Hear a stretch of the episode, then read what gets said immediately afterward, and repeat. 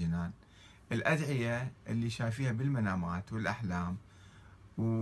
وما أدري منين نطلعها اللي تداوي جميع أمراض الناس مختلف الأمراض مخ... حتى لو واحد مسجون بالحبس هذا دعاء يطلع برا. أدعية كثيرة عجيبة غريبة. فخلينا نقرأ مع الأسف الشديد وسامحوني على هذا التعبير صيدلية الشيخ عباس لأن فعلا هذا مو كتاب دعاء كتاب صيدلية يعني. وهو حقيقة هذا كتاب مفاتيح الجنان اللي يألف ويشكل العقل الشيعي الشعبي. بكثر ما الناس يقرؤون هذه الأدعية ويروحون إلى قبور الأئمة ويزورون بهاي الأدعية. يزورون الأئمة يسلمون عليهم ويقرؤون هذه الزيارات الموضوعة والباطلة والمريبة. فتتكون عندهم ثقافة ثقافة شعبية. الآن يشوفون الثقافة الشعبية الموجودة عند الناس العاديين. هذا من وين جايتهم قارين كتب؟ لا ما قارين كتب. مستمعين لمراجع المراجع ما يتكلمون أصلا حتى يسمعون لهم. وإنما من هذه الزيارات. هذه تشكل يعني منابر إعلامية لغسل عقول الناس وتشكيلها من جديد بثقافة مغالية خرافية خيالية أسطورية وبالتالي متطرفة أيضا تسبب لنا كثيرا من المشاكل. فيها لعن وفيها سب وشتم وكذا. لذلك يجب أن مو بس نراجع هذا الكتاب نحطه على صفحة هسه ما أقول لكم نلقيه بالشط بس في أدعية جميلة وصحيحة ولطيفة ولكن في أدعية كثيرة وزيارات موضوعة وخطيرة على التشيع والشيعة والأمة الإسلامية. آه، إذا ألقينا نظرة على كتاب مفاتيح الجنان لوجدناه يزخر بكثير من الأحاديث والأدعية والزيارات الموضوعة التي تحتوي على أباطيل. وشوفوا الشيخ عباس قومي شلون يروي. أنتم احكموا عليه. أنا ما أريد أحكم. بس اسمعوا وأقرأوا شنو كاتب واحكموا عليه على عقليته الأخبارية الحشوية يعني. يقول الشيخ عباس القمي في الفصل الثاني من كتابه في التعقيبات الخاصة عنده هو مفتح الجنابي كتابين بالحواشي وبالمتن. يقول حكى شيخنا ثقة الإسلام النوري نور الله مرقده. نور الطبرسي قصدي يعني. في كتاب دار السلام حكى كتب هذا الشيء. عن شيخه المرحوم العالم الرباني الحاج المولى فتح علي السلطان آبادي. أن الآخند المولى محمد الصادق العراقي كان في غاية الضيف الواحد. رجال كان فقير. كان في غاية الضيق والعسرة والضراء. ومضى عليه كذلك زمان فلم يجد من كربه فرجا ولا من ضيقه مخرجا إلى أن رأى ليلة في المنام. شوفوا هو يقول في المنام. كأنه في واد يتراءى فيه خيمة عظيمة عليها قبة. فوق الخيمة فسأل عن صاحبها فقيل فيها الكهف الحصين وغياث المضطر المستكين الحجة القائم المهدي المنتظر أجل الله تعالى فرجه. فقيل من قال له ما تمندس بالمنام كل الكلام. فأسرع الذهاب إليها. فلما وافاه صلوات الله عليه شكى عنده سوء حاله وسأل عنه دعاء يفرج به همه. ويدفع به غمه. فالإمام ما جاوبه فأحاله فأحاله عليه السلام إلى سيد من ولده. لاحظوا النقطة هاي. سيد من ولده. مو بس أحمد الحسن يقول أنا من أبناء الإمام المهدي هذا كان عندنا أيضا سابقا في ناس يدعون من أولاد الإمام المهدي أه وإلى خيمتي. قال له روح هاي خيمة هناك أخرى روح هذا واحد من أولادي هناك. فأسرع آه، فخرج من حضرته ودخل في تلك الخيمة. فرأى السيد السند والحبر المعتمد العالم الأمجد المؤيد جناب السيد محمد السلطان آبادي. هذا من ينقل؟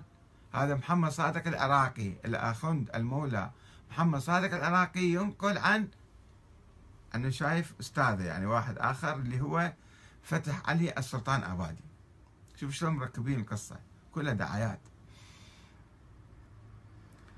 فذكر له يقول فرحت آه هذا آه فذهبت إليه فوجدته قاعدا على سجادته مشغولا بدعائه وقراءته. آه يقول فخرجت إي نعم.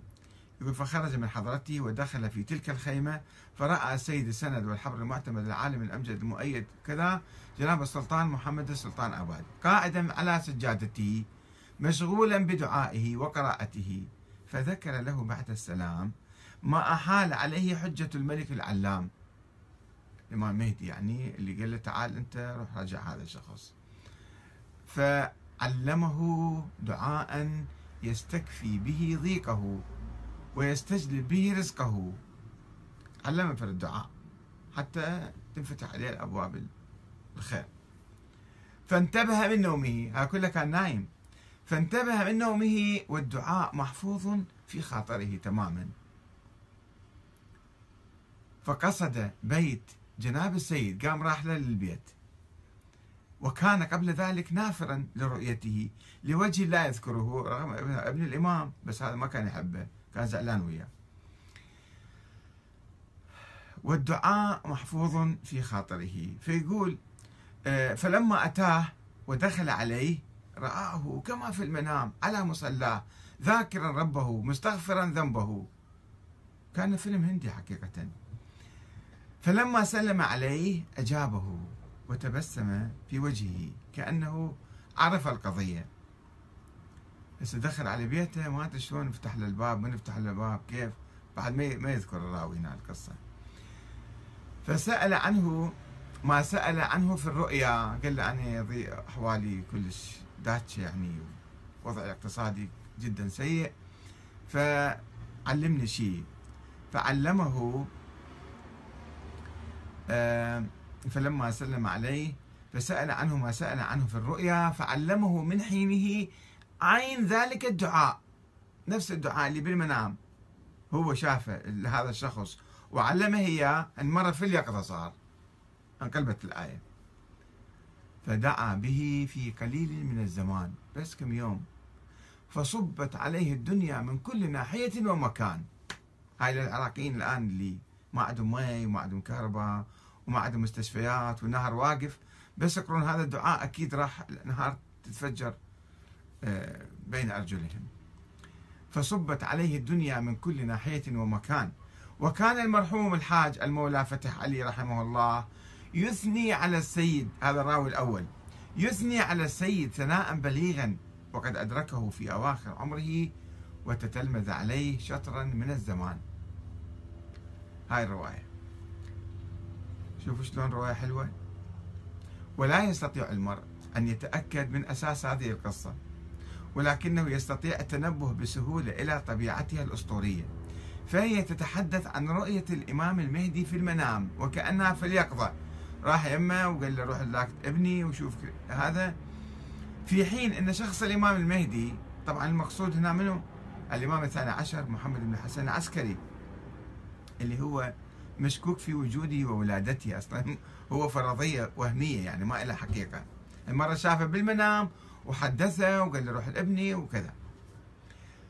وتتحدث أيضا عن معرفة السيد سلطان آبادي بما أوحى به المهدي لذلك الرجل في المنام. في المنام شاف الدعاء وباليقظة هذا علم نفس الدعاء بالضبط. وتبسمه وتعليمه له نفس الدعاء. وهذا من علم الغيب الذي لا يعلمه إلا الله تعالى. أو كأن روح الإمام المهدي قد طافت على الرجلين في ليلة واحدة ذاك بالمنام وهذا باليقظة. وتقول الرواية أن المهدي أحال النائم إلى سيد من ولده وهو السلطان آبادي. وهذا يخالف الرواية الشيعية بعدم وجود أو معرفة أولاد للإمام المهدي. هذا واحد جاي يقول أنا أيضا ابني مال المهدي. شفتوا شلون مثل هذا؟ بالمنام سوى له دعاء وحطه في مفاتيح الجنان.